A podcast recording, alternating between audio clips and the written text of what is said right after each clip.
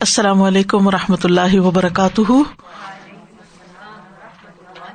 نحمد ونسلی علیہ رسول ہل کریم بعد، فاعوذ باللہ من الشیطان الرجیم۔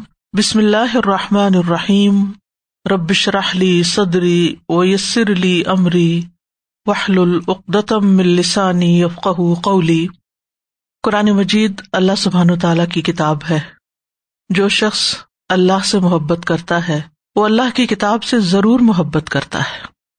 اور نہ صرف یہ کہ اللہ سے، بلکہ اس کے رسول صلی اللہ علیہ وسلم سے بھی۔ تو جو قرآن پڑھتا ہے، وہ اللہ اور اس کے رسول سے محبت کرتا ہے۔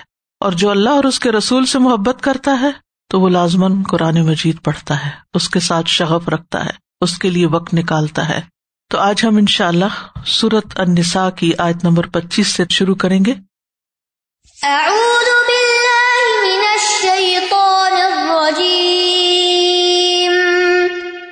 بسم اللہ الرحمن الرحیم ومن لم يستطع منكم طولا ان ينكح المحصنات المؤمنات فمن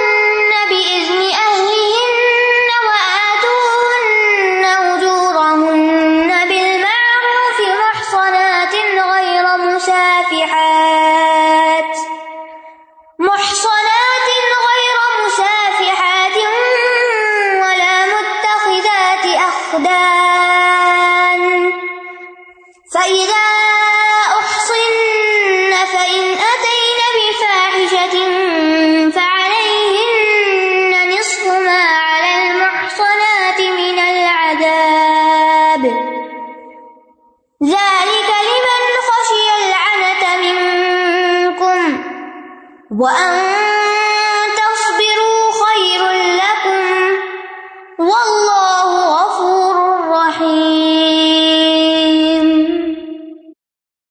جو کوئی تم میں سے آزاد مومن عورتوں سے نکاح کی وسط نہ رکھتا ہو، تو مومن لونڈیوں میں سے جو تمہارے دائیں ہاتھ کی ملکیت ہیں، نکاح کر لے۔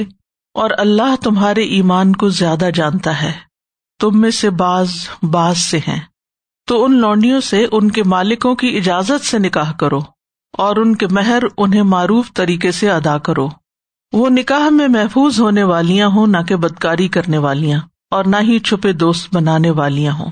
تو جب وہ نکاح میں لے آئی جائیں، پھر اگر وہ کسی کھلی بے حیائی کا ارتقاب کرے تو ان پر پاک دامن عورتوں کے مقابلے میں آدھی سزا ہوگی۔ یہ اجازت اس کے لیے ہے جو تم میں سے گناہ سے ڈرتا ہو۔ اور اگر تم صبر کرو تو تمہارے لیے بہتر ہے اور اللہ بہت بخشنے والا، نہایت رحم کرنے والا ہے۔ وہ ملم یست امن کم تولن اور جو تم میں سے استطاعت نہ رکھتا ہو تولن قدرت کی وسط کی۔ ایک ہوتا ہے طول، جو لمبائی کے معنوں میں استعمال ہوتا ہے، اور ایک ہوتا ہے تول جس کا مطلب ہوتا ہے غنا اور قدرت یعنی مال کم ہے یا ہمت نہیں ہے این کے حل محسناتی کہ وہ آزاد مسلمان عورتوں سے شادی کر سکے۔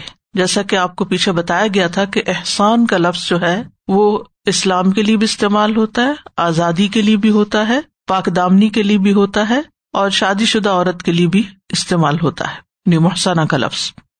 تو یہاں یہ کہا جا رہا ہے کہ جو شخص آزاد مسلمان عورت سے شادی نہ کر سکے کیونکہ اس کے پاس اتنا مال نہیں کہ اس کو مہر دے سکے، تو پھر کیا کرے؟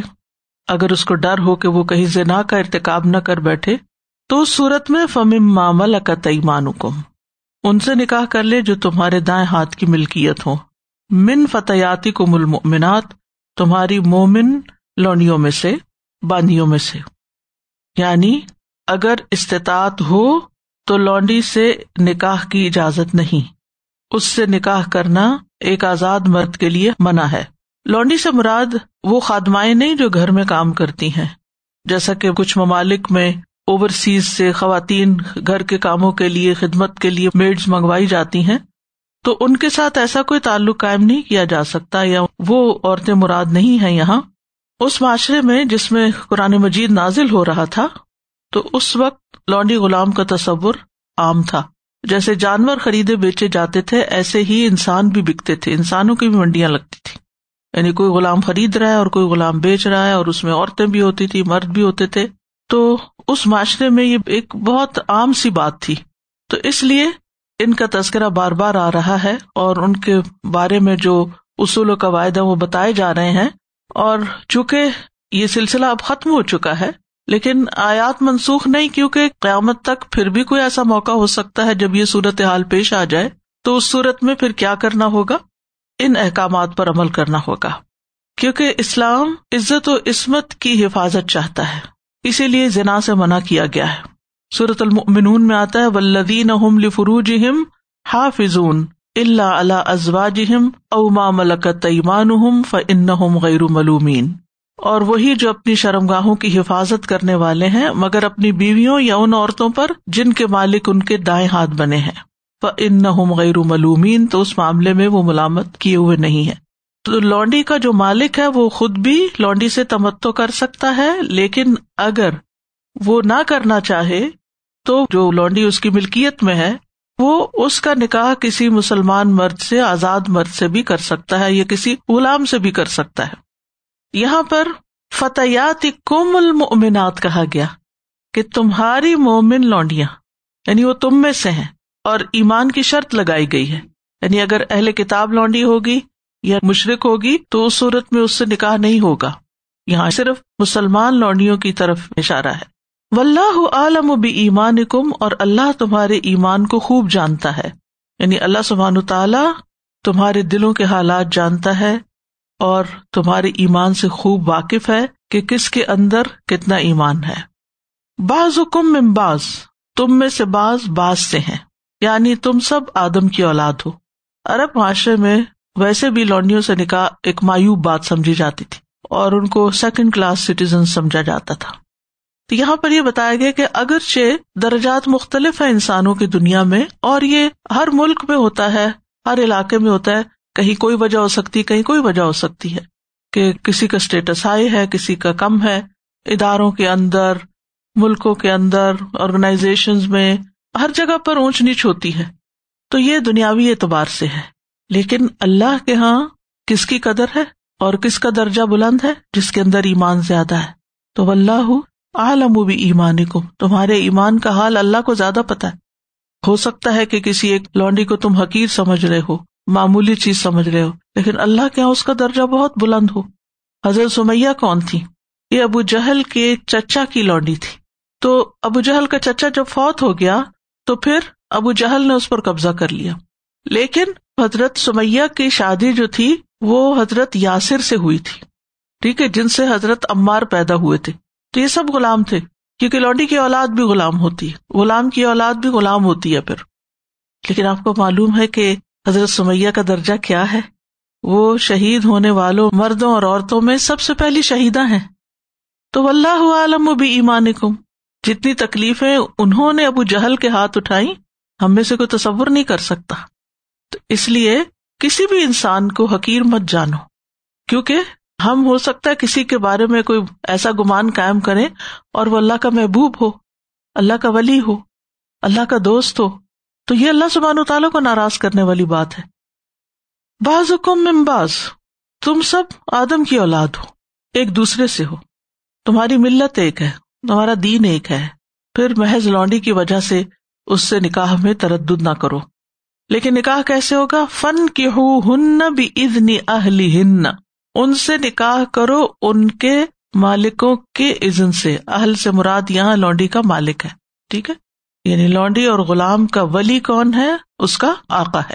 تو اس سے یہ پتا چلتا ہے کہ کوئی بھی لونڈی سے خود شادی نہیں کر سکتا یا لونڈی خود کسی سے شادی نہیں کر سکتی جب تک کہ اس کے ولی کی اجازت نہ ہو۔ سنا نبی داؤد کی روایت ہے۔ جابر رضی اللہ عنہ کہتے ہیں کہ رسول اللہ صلی اللہ علیہ وسلم نے فرمایا، جو غلام اپنے مالک کی اجازت کے بغیر نکاح کر لے، وہ زانی ہے۔ جو غلام اپنے مالک کی اجازت کے بغیر نکاح کر لے یا کوئی لونڈی بھی مالک کی اجازت کے بغیر کر لیا تو وہ زانی ہے۔ اسی طرح آزاد لڑکی کے بارے میں بھی تو لونڈی غلام کی بات تھی نا۔ آزاد عورت کے بارے میں بھی یہی حکم ہے کہ وہ ولی کے بغیر نکاح نہ کرے۔ کیونکہ نبی صلی اللہ علیہ وسلم نے فرمایا، لا نکاح اللہ بھی ولی کے بغیر نکاح نہیں ہوتا۔ حضرت عاشر رضی اللہ تعالیٰ عنہ سے روایت ہے کہ رسول اللہ صلی اللہ علیہ وسلم نے فرمایا جس عورت کا نکاح سرپرست نے نہیں کیا یعنی ولی نے نہیں کیا، اس کا نکاح باطل ہے، اس کا نکاح باطل ہے، اس کا نکاح باطل ہے۔ لیکن اگر مرد اس سے مقاربت کر لے، تو اس مقاربت کی وجہ سے اس عورت کو حق مہر ادا کیا جائے گا۔ اور اگر سرپرستوں میں باہم اختلاف ہو جائے یعنی ولی نکاح نہیں کرنا چاہتا وہاں، اور مثلا بھائی کہتا نہیں کر دینا چاہیے، تو بعض اوقات خاندان کے اندر اختلاف ہو جاتا ہے۔ تو ایسی صورت میں جس کا کوئی ولی نہ ہو یا ولی اختلاف کر رہے ہوں، تو بادشاہ یا سلطان اس کا ولی ہے۔ یعنی پھر جو قانون ہے وہ اس کو اپنی ولایت میں لے لے گا اور اس کا نکاح کرے گا۔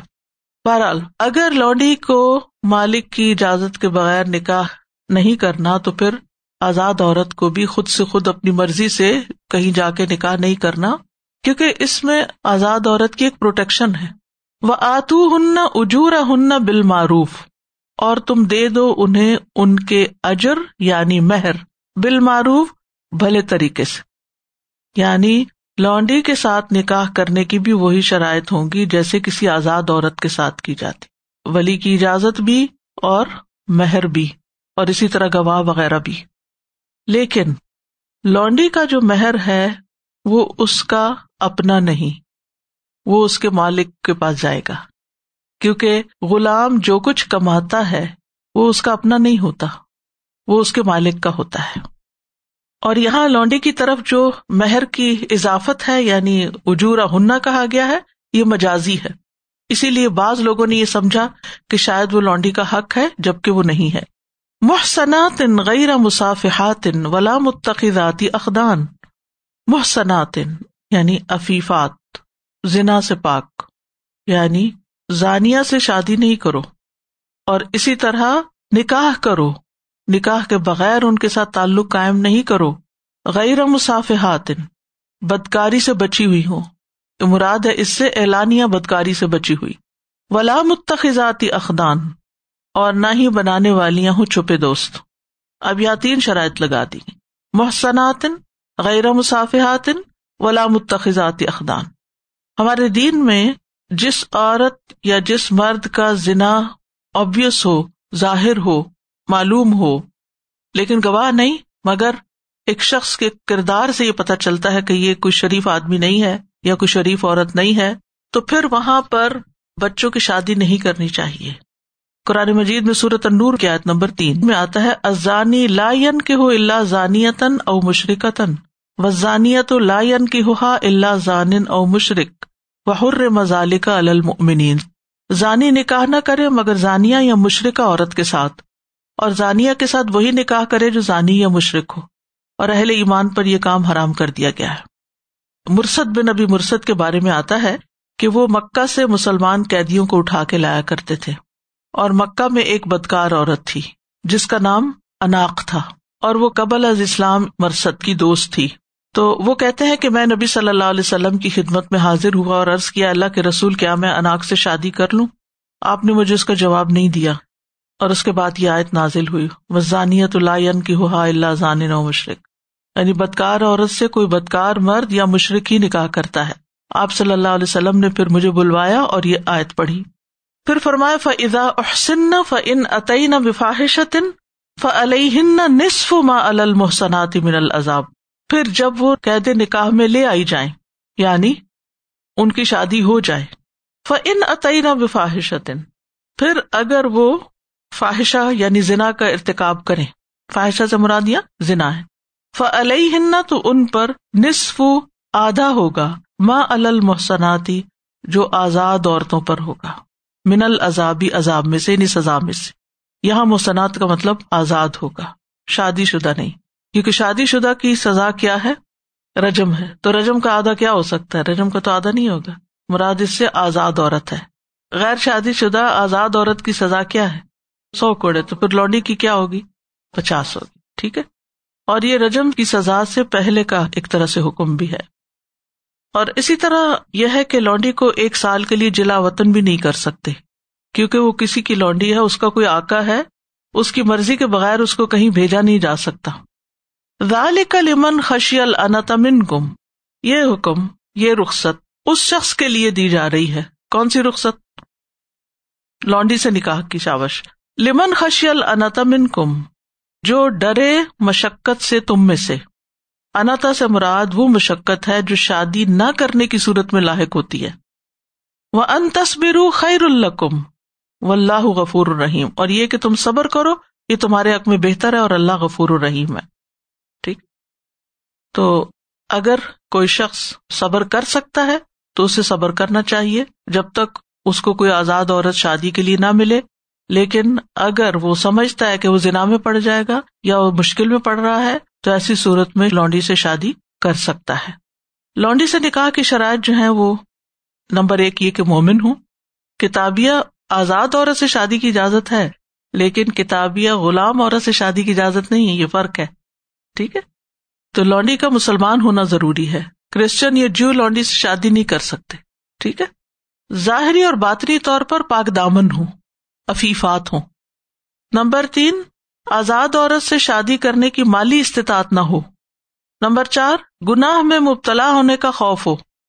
ٹھیک ہے؟ یعنی شادی کب کر سکتے ہیں لونڈی سے؟ جب کسی مرد کو گناہ میں مبتلا ہونے کا خوف ہو۔ تو اگر یہ شرائط مکمل ہوں گی تو آزاد مسلمان کے لیے لونڈی سے نکاح کرنا جائز ہے۔ لونڈی سے نکاح کرنے کو ناپسندیدہ کیوں کرار دیا گیا؟ اس کی ایک بنیادی وجہ یہ ہے کہ اس مرد کی جو اولاد ہوگی وہ غلام پیدا ہوگی۔ کیونکہ وہ لونڈی کی اولاد ہے تو وہ غلام پیدا ہوگی۔ ٹھیک ہے؟ چاہے باپ آزاد ہے، لیکن وہ اس کی طرف ایک طرح سے منسوب ہے۔ تو اب یہ ہے کہ اس بنا پر کہ بچے جو ہیں وہ غلام پیدا ہوں گے، ان کی آزادی نہیں ہوگی، تو پھر اسی لیے منع کیا گیا کہ اگر تم صبر کر سکتے تو صبر کرو، تم شادی نہ کرو یہاں۔ لیکن اگر حرام میں پڑنے کا خطرہ ہو تو پھر اجازت ہے۔ پھر بھی فرمایا وہ ان تصبر خیر القم یہ کہ تم صبر ہی کرو زیادہ بہتر ہے۔ یعنی مشقت ہے، تمہیں مشکل ہے، لیکن پھر بھی صبر کرو، انتظار کرو اور آزاد عورت سے ہی شادی کرو۔ ایک اور بات یہ بھی تھی کہ اس معاشرے کے اندر عمومی طور پر لونیوں کا جو کردار تھا، وہ اچھا نہیں تھا۔ یعنی ان کی جو معاشرتی حالت تھی، چھپی دوستیاں مردوں سے، زنا کی عادت اور اس طرح کے طور طریقے پائے جاتے تھے، تو اس بنا پر بھی منع کیا گیا۔ تو بہرحال آیت اپنے کانٹیکس میں ہے، ایک خاص ماحول کے اندر جو ان کے طور طریقے تھے، اس کی اصلاح کی گئی ہے اور ایک حکم بتایا گیا ہے۔ لیکن اس میں وہ بنیادی طور پر سیکھنے کی بات ون لائنر یہ ہے کہ شادی کے لیے اچھی عورت یا اچھے مرد کا انتخاب کرنا چاہیے تاکہ اچھا گھرانہ وجود میں آئے، ان کا باہم اچھا نباہ ہو اور پھر اس کے بعد یہ کہ جو اولاد آئے، ان کی اچھی تربیت ہو، دونوں مل کر ایک اچھے مسلمان فیملی کو جنم دے یعنی صرف شادی میں یہ نہیں کہ یہاں پسند آ گئی تو وہاں فوراً شادی کر لی، لڑکی کا یا لڑکے کا اخلاق اور کردار اور دین اور ایمان وہ بھی دیکھنا ضروری ہے۔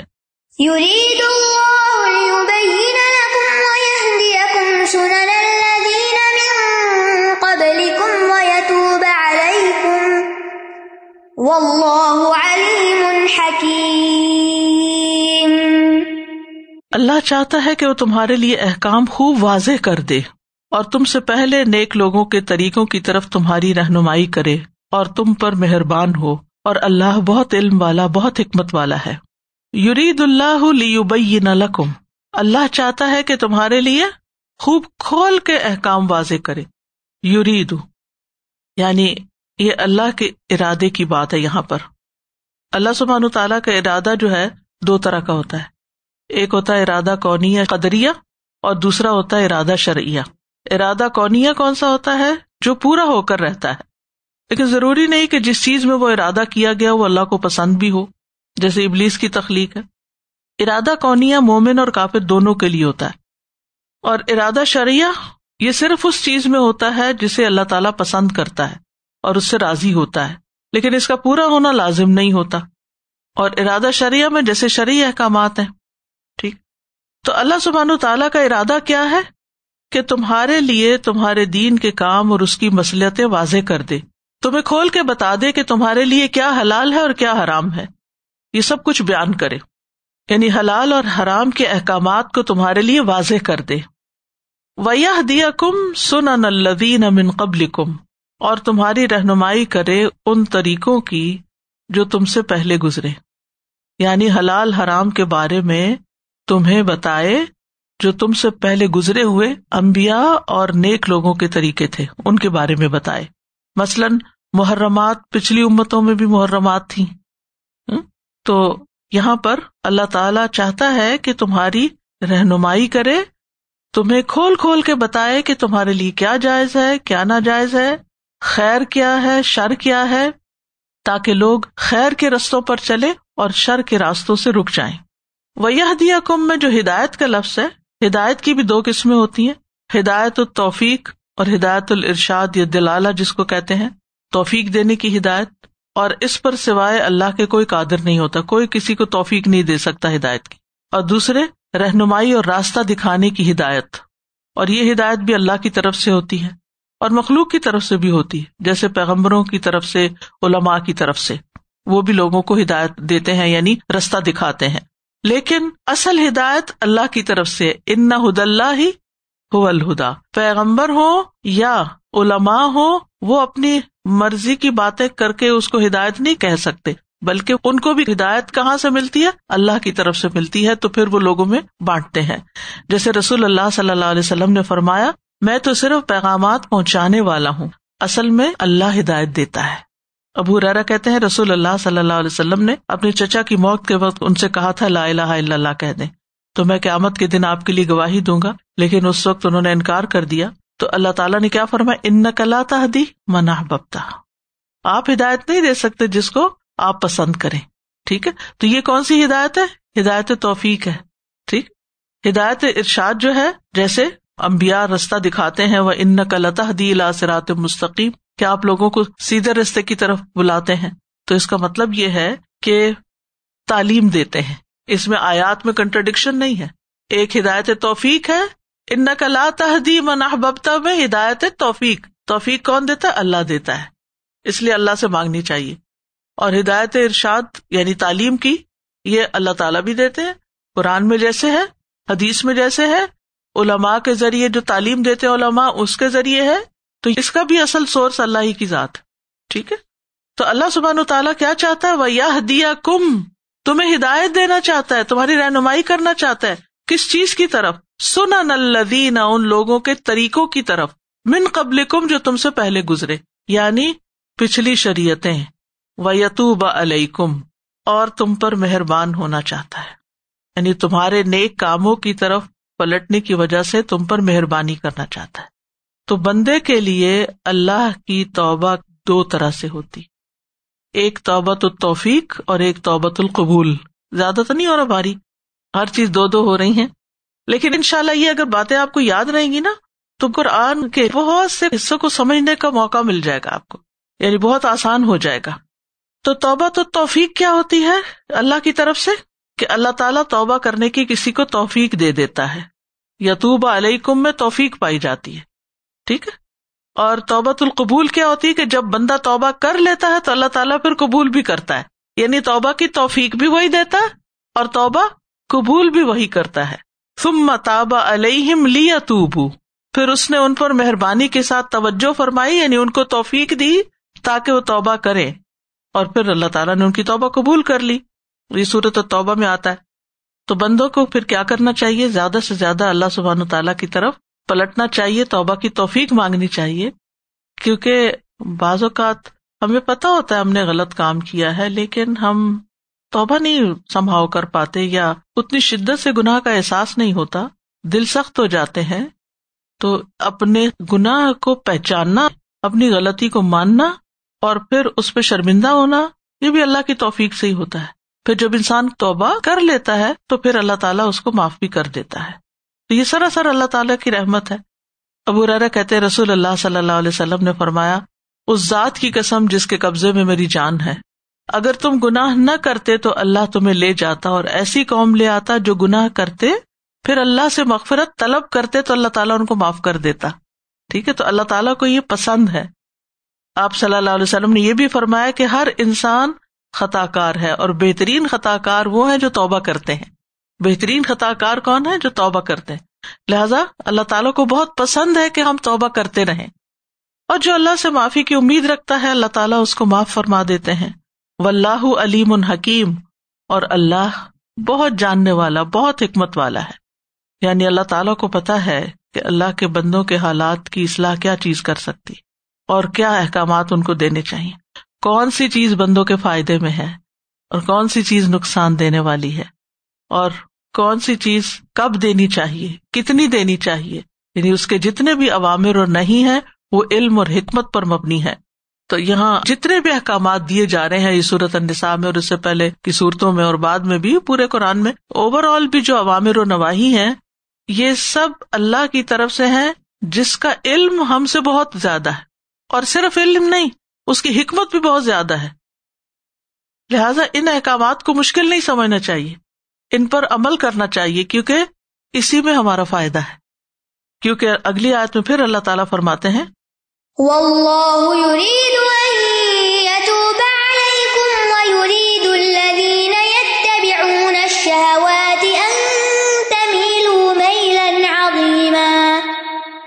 اور اللہ چاہتا ہے کہ وہ تم پر مہربان ہو۔ یعنی وہ علم والا، حکمت والا، وہ چاہتا ہے کہ تم پر مہربان ہو۔ اور جو لوگ خواہشات کی پیروی کرتے ہیں، وہ چاہتے ہیں کہ تم گمراہی کی طرف خوب مائل ہو جاؤ۔ یہاں دوبارہ تاکید کے لیے آیا ہے۔ اللہ یرید یتوب علیکم۔ یعنی اللہ تعالیٰ چاہتا ہے کہ تم ایسا کام کرو جو تمہیں اللہ کی بخش اور رضامندی کا اہل بنا دے اور تمہیں تمہاری توبہ کی قبولیت تک پہنچا دے اور اللہ کے نزدیک تمہارے درجات بلند ہو جائیں۔ یعنی یہ اللہ تعالیٰ کی مہربانیاں ہیں۔ اس کے برعکس و یورید الدین یتب شہوات اور جو لوگ خواہشات کی پیروی کرتے ہیں، وہ کیا چاہتے ہیں؟ یعنی آپ دیکھیے، دو حصوں میں بات ہو رہی۔ ایک ہے اللہ کی چاہت، اور ایک ہے بندوں کی چاہت، کن بندوں کی؟ جو اپنی خواہشات کی پیروی کرتے ہیں۔ اللہ سبحان و تعالی علم والا، حکمت والا ہے، وہ جو بھی تمہیں کہتا ہے، تمہارے فائدے میں کہتا ہے۔ وہ تم پر مہربانی کرنا چاہتا ہے، اس لیے کچھ چیزوں سے روک دیتا ہے۔ اور کچھ چیزوں کی اجازت دیتا ہے اور کچھ چیزوں کو کرنا لازم کرار دیتا ہے۔ اس کے برعکس، وہ لوگ جو اس کے مقابلے میں ہیں، وہ اپنی خواہشات کی پیروی کرنا چاہتے، اللہ کا حکم نہیں ماننا چاہتے، وہ کیا چاہتے؟ ہیں ان تمیل میلا نظیمہ کہ تم خوب گمراہی کی طرف مائل ہو جاؤ۔ وہ تمہیں گمراہ کرنا چاہتے۔ اور جو راستہ گم کر بیٹھے، وہ تو ہلاکت میں ہی پڑ جاتا ہے۔ اب یہ ہے کون؟ اللہ طبی شہوان یہ کوئی بھی ہو سکتا ہے۔ جو دین کے مقابلے میں پیرل اپنی مرضی، اپنی خواہش، اپنی عقل، اپنے خیالات کے مطابق زندگی گزارنا چاہے یا دوسروں کو بھی اپنے خیالات کا پابند بنائے۔ یعنی اللہ کا حکم تو ہے، لیکن میں یہ چاہتی ہوں کہ تم یوں کر لو۔ نہیں بھائی، آپ کیوں چاہتی آپ کی چاہت پہ کیوں چلا جائے؟ اصل بات تو اللہ ہی کی ہے۔ ان ہد اللہ ہی ہوا اللہ کی ہدایت اصل ہدایت ہے۔ بعض اوقات ایسا ہوتا ہے کہ اللہ کے حکم کے مقابلے میں ماں باپ آ جاتے ہیں۔ ایسا ہوتا ہے نا؟ یعنی اللہ تعالیٰ کا حکم کچھ ہے، ماں باپ کچھ اور ہی نصیحتیں کر رہے ہیں۔ کبھی ایسا ہوتا ہے کہ شوہر آ جاتا ہے، کبھی خاندان آ جاتا ہے، کبھی ہمارا معاشرہ اور ماحول آ جاتا ہے۔ اللہ کی رضا کچھ اور ہوتی ہے اور لوگوں کی رضا کچھ اور ہوتی ہے۔ تو ایسی صورت میں چاہے وہ قانونی احکامات ہوں یا پھر عبادات ہوں یا اخلاق کے معاملات ہوں یا لین دین کے معاملات ہوں ان تمام چیزوں میں پیروی کس کی کرنی چاہیے؟ اللہ کے احکامات کی، نہ کہ اپنی خواہش کی یا ان لوگوں کی خواہشات کی جو اللہ کا حکم نہیں ماننا چاہتے۔ مجاہد کہتے ہیں کہ اس سے مراد ضانی لوگ ہیں، وہ چاہتے ہیں کہ تم بھی حق سے ہٹ جاؤ۔ تم بھی ویسے ہی ذنا کرو جیسے وہ خود کرتے ہیں۔ یعنی عموماً یہ ہوتا ہے کہ جو شخص خود نشہ کرتا ہے، وہ دوسرے کو بھی آفر کر دیتا ہے۔ جو خود غلط رستے پہ جاتا ہے، وہ اپنے دوستوں کو بھی لے جاتا ہے۔ جو خود ایک حرام کو حرام نہیں سمجھتا، وہ جو اس کو حرام سمجھے اس کا مذاق اڑاتا ہے۔ تو شہبات جو ہوتی ہیں نا، وہ دو طرح کی ہوتی ہیں۔ ایک تو فرج اور بطن کی ہوتی ہے یعنی کھانے پینے کی اور سیکشل ڈیزائر کی۔ اور کبھی قلب اور فکر کی بھی ہوتی ہے قلب اور عقل کی بھی ہوتی۔ تو عموماً کھانے پینے کے معاملے میں، شادی بیاہ کے معاملے میں سیکس کے معاملے میں لوگ خواہشات کے پیچھے چلتے ہیں۔ اور جو اللہ کے احکامات کو رون کر خواہشات کے پیچھے چلتے ہیں وہ صرف اتنا نہیں کرتے کہ خود جو مرضی ہے کر رہے ہیں، وہ اوروں کو بھی ساتھ گمراہ کرتے ہیں۔ تو ان سے بچ کے رہنے کی تلقین ہے۔ اسی لیے انسان کو بہت محتاط ہو کے زندگی بسر کرنی چاہیے۔ دو طرح کے لوگوں سے بچنا چاہیے۔ ایک وہ جو جاہل ہے، اس کے اندر شبہات ہوتے ہیں کنفیوژن ہوتی ہیں۔ تو وہ بعض اوقات آپ کو بھی کنفیوز کرتا ہے اپنی جہالت کی بنا پر، کیونکہ اس کو شرعی حکم پتہ ہی نہیں ہوتا۔ دوسرا وہ شخص جس کو حکم تو پتا ہے لیکن وہ خواہشات کا بندہ ہے، شہوات کے پیچھے چلتا ہے۔ تو جاہل کے اندر شبہات ہوتے ہیں اور عالم کے اندر شہوات ہوتی ہیں۔ نہیں مطلب ہر عالم کے اندر شہوات ہوتی ہیں، لیکن وہ لوگ جو اللہ کے حکم کو جانتے ہیں، اس کے باوجود اس کو پیچھے چھوڑ کر اپنی مرضی کرنا چاہتے ہیں۔ اور یہاں یہ نقطہ بھی یاد رکھیے کہ شہوات کے پیچھے چلنا انسان کو کمزور بنا دیتا ہے، کیونکہ انسان ان کے ہاتھوں مجبور ہوتا ہے۔ شہوات سے بنا خواہشات نفس۔ اور وہ کیا چاہتے؟ ان تمیل میلن عظیمہ کہ تم بھی سیدھے رستے سے مکمل طور پہ پھر جاؤ۔ تو یہاں پر انسان کو یاد رکھنا چاہیے کہ اللہ نے ہمیں اختیار دیا ہے، چوائس دی ہے کہ ہم کون سا رستہ اختیار کرتے؟ ہدایت کا یا خواہشات کی پیروی کا؟ تو انسان اپنے اندر کو بھی پہچانے، اپنا بھی محاسبہ کرے، اپنا بھی جائزہ لے کہ میں اللہ کے حکم پہ چل رہا ہوں یا اپنی مرضی۔ مثلاً ڈریس اپ ہونے میں گھر سے نکلنے میں، اسی طرح کھانے پینے کے معاملے میں۔ یعنی کیا میں وہ چیزیں کھا رہا ہوں جو بس میری خواہش ہے، مجھے اس سے پرواہ نہیں کہ حلال ہے یا حرام ہے۔ بہت سے لوگ حلال حرام میٹ کی پرواہ نہیں کرتے، کہیں سے بھی اٹھ کے کھا لیتے ہیں، کیونکہ ان کو وہ اچھا لگتا ہے یا سستی کرتے ہیں یا جو بھی۔ اسی طرح جنسی تعلقات، شادی بیاہ کے معاملے میں، جس سے چاہے دوستی کر لو، جس کے ساتھ چاہے انسان چلا جائے، تو ہمارے دین میں اس کی اجازت نہیں ہے۔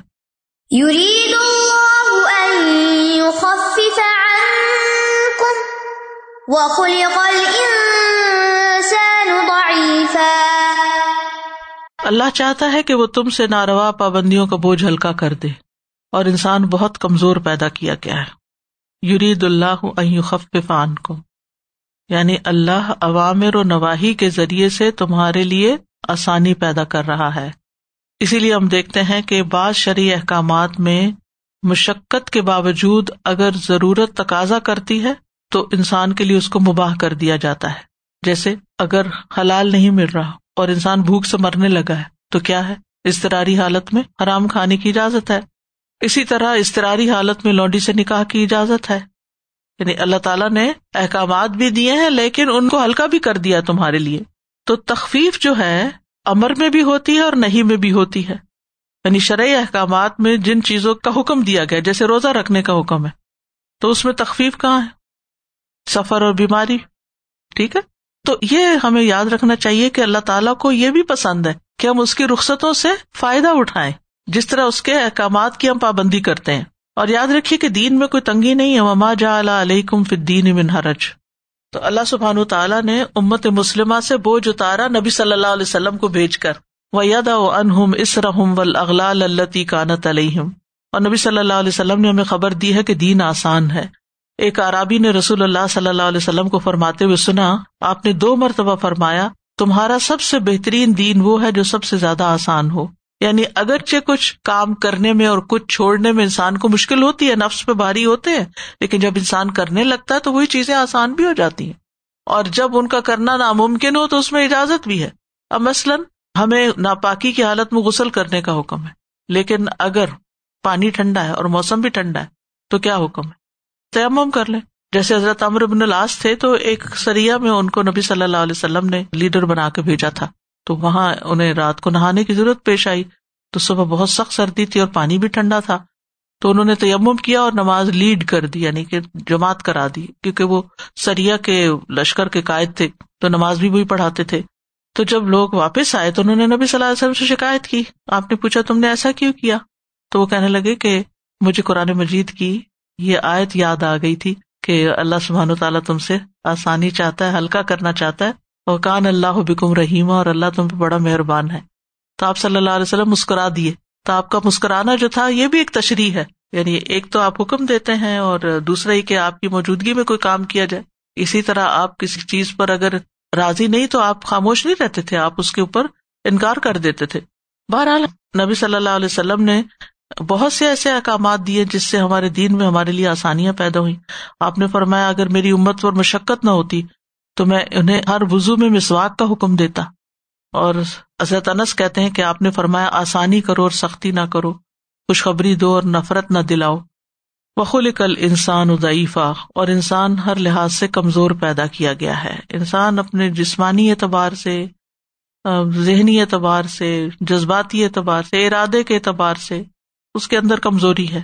تو اسے چاہیے کہ اپنی حیثیت پہچانے اور اللہ کے آگے جھک جائے۔ تو اللہ سبحان و تعالیٰ نے ہماری کمزوریوں کا لحاظ رکھا ہے۔ اور اس لیے بھی کہ ہم تکبر نہ کریں، کیونکہ تکبر اللہ تعالیٰ کو بالکل بھی پسند نہیں۔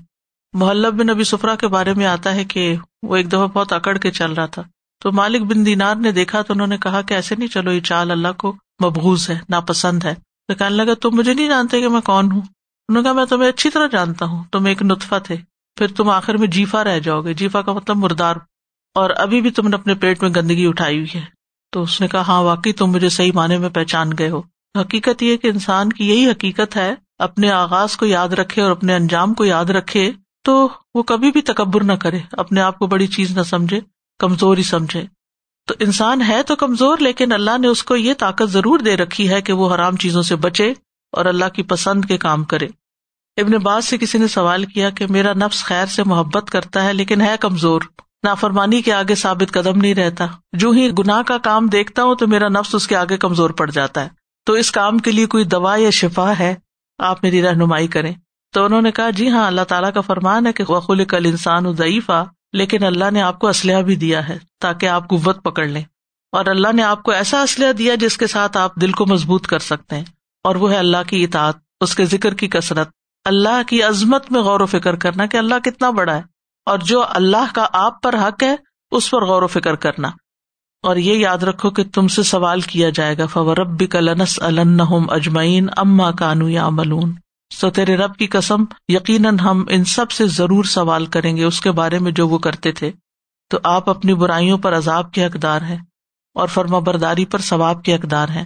لہٰذا آپ غور و فکر کریں اور خواہشات کی پیروی نہ کریں، ورنہ یہ آپ کو اللہ کے راستے سے روک دیں گی۔ اور قرآن مجید میں کیا آتا ہے؟ وہ اما من خاف مقام اور ابی ہی و نہن نفس انل ہوا و ان الجنت ہی الما تو جس وقت انسان کا نفس اس کو نافرمانی کی دعوت دے تو نفس کو خود سمجھائے انسان کہ یہ بہت خطرے کی بات ہے۔ انسان کو اللہ کی نافرمانی سے روکا گیا ہے، اس کے غزب سے ڈرایا گیا ہے۔